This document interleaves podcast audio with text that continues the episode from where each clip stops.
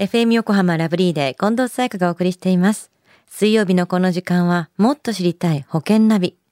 生命保険の見直しやお金の上手な使い方について保険のプロに伺っています。保険見直し相談、保険ナビのアドバイザー、中亀照久さんです。今週もよろしくお願いします。はい、よろしくお願いいたします。先週の保険ナビのテーマは、イデコと個人年金保険のメリット、デメリットについてでしたね。はい、そうですよね。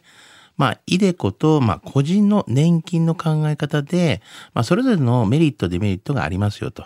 まあ、どちらがいいかは人それぞれなんですけれども、まあ、メリット、デメリット、まあ、それをね、踏まえて、まあ、個々に考えていただければと思います。というようなね、お話をさせていただきましたよね。はい。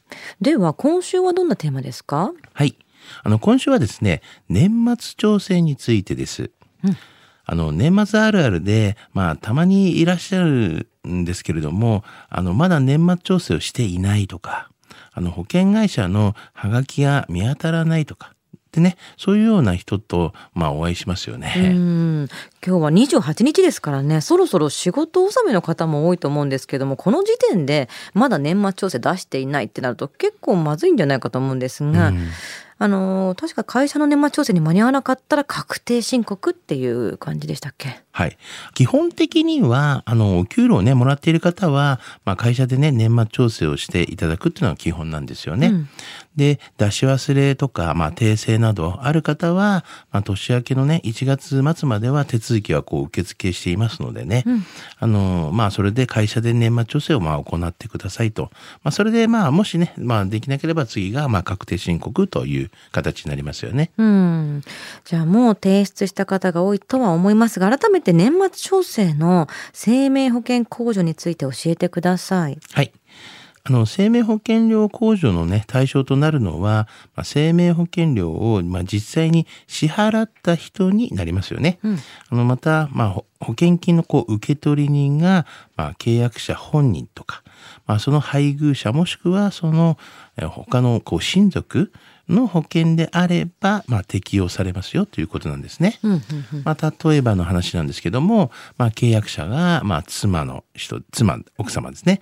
で、被保険者も、まあ、奥様の妻と。で、受取人が子供になっていると。でも、こういう契約をしている生命保険でも、まあ、支払いをしている人が旦那さんだと。いう形の場合には、はいまあ、生命保険料控除は妻ではなくて旦那さんが適用されますよということなんですね。払ってる人本人ですね。はい。対象の保険っていうのはどんなものになりますか？はい。あの、三つありましてね。まあ、一つは、まあ、一般生命保険料っていうのがありまして、はいこれは一般的に死亡が原因でね、保険金が支払われるような保険のことを言いますよね。うんで、次に、まあ、個人年金保険料っていうのがありまして、これは、まあ、個人年金保険料、あの、税制的確特約っていうのがあるんですけども、はい。それがちゃんとついた、まあ、保険に対象になりますよね。うん。で、三つ目は、あの、介護医療保険料っていうのがありまして、うん。これは、まあ、病気とか、まあ、身体の障害が原因で、まあ、保険金が支払われるような保険っていうね、この三つがね、対象になりますよね。うん、では具体的に控除額はどれくらいになるんですか？はい。まあ、就寝保険のね、年間の保険料が、まあ、一応16万5千円ぐらいだったと。いう、そういうね、例で言わせていただくと、あの、この場合ですね、新制度のね、所得保障っていうのがあるんですけど、それは一応4万円の控除がありますと。で、住民税は2万8千円の控除っていうのがあるんですね。で、前の旧制度、昔のね、旧制度の所得税に関しては5万円っていうね、控除がありまして、はい住民税っていうのが3万5千円の控除っていうふうになるんですよね。うんうんうん、変わってはいるんですね。節税効果っていう意味では保険の活用ってどれくらい今効果があるんでしょうか？はい。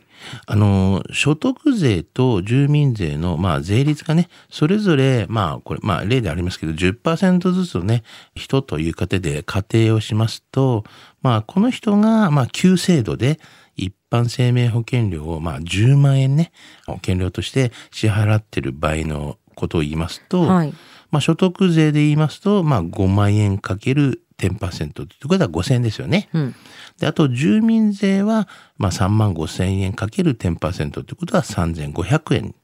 だから、まあ、5000円と3500円を足して、8500円のね、まあ、節税効果っていう形になるんですよね。うん。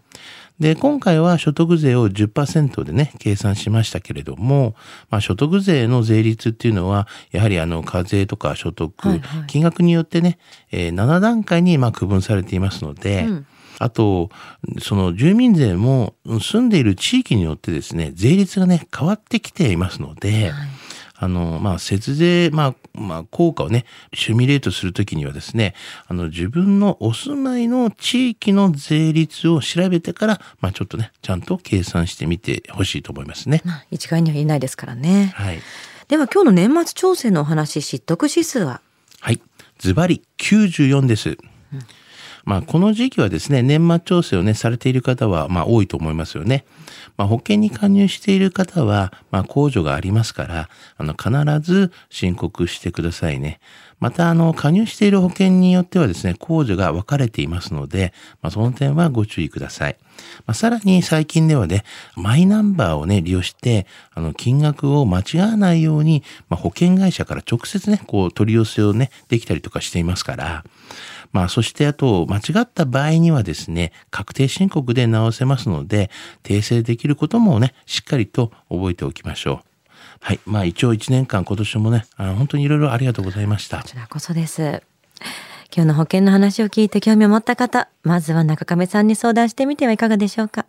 詳しくは FM 横浜ラジオショッピング、保険ナビ、保険見直し相談に資料請求していただくか、直接株式会社中亀にお問い合わせください。無料で相談に乗っていただけます。インターネットで中亀と検索してください。資料などのお問い合わせは FM 横浜ラジオショッピングのウェブサイトや電話番号045-224-1230 045-224-1230 1230までどうぞ。そして保険ナビはポッドキャストでも聞くことができます。FM 横浜のポッドキャストポータルサイトをチェックしてください。もっと知りたい保険ナビ。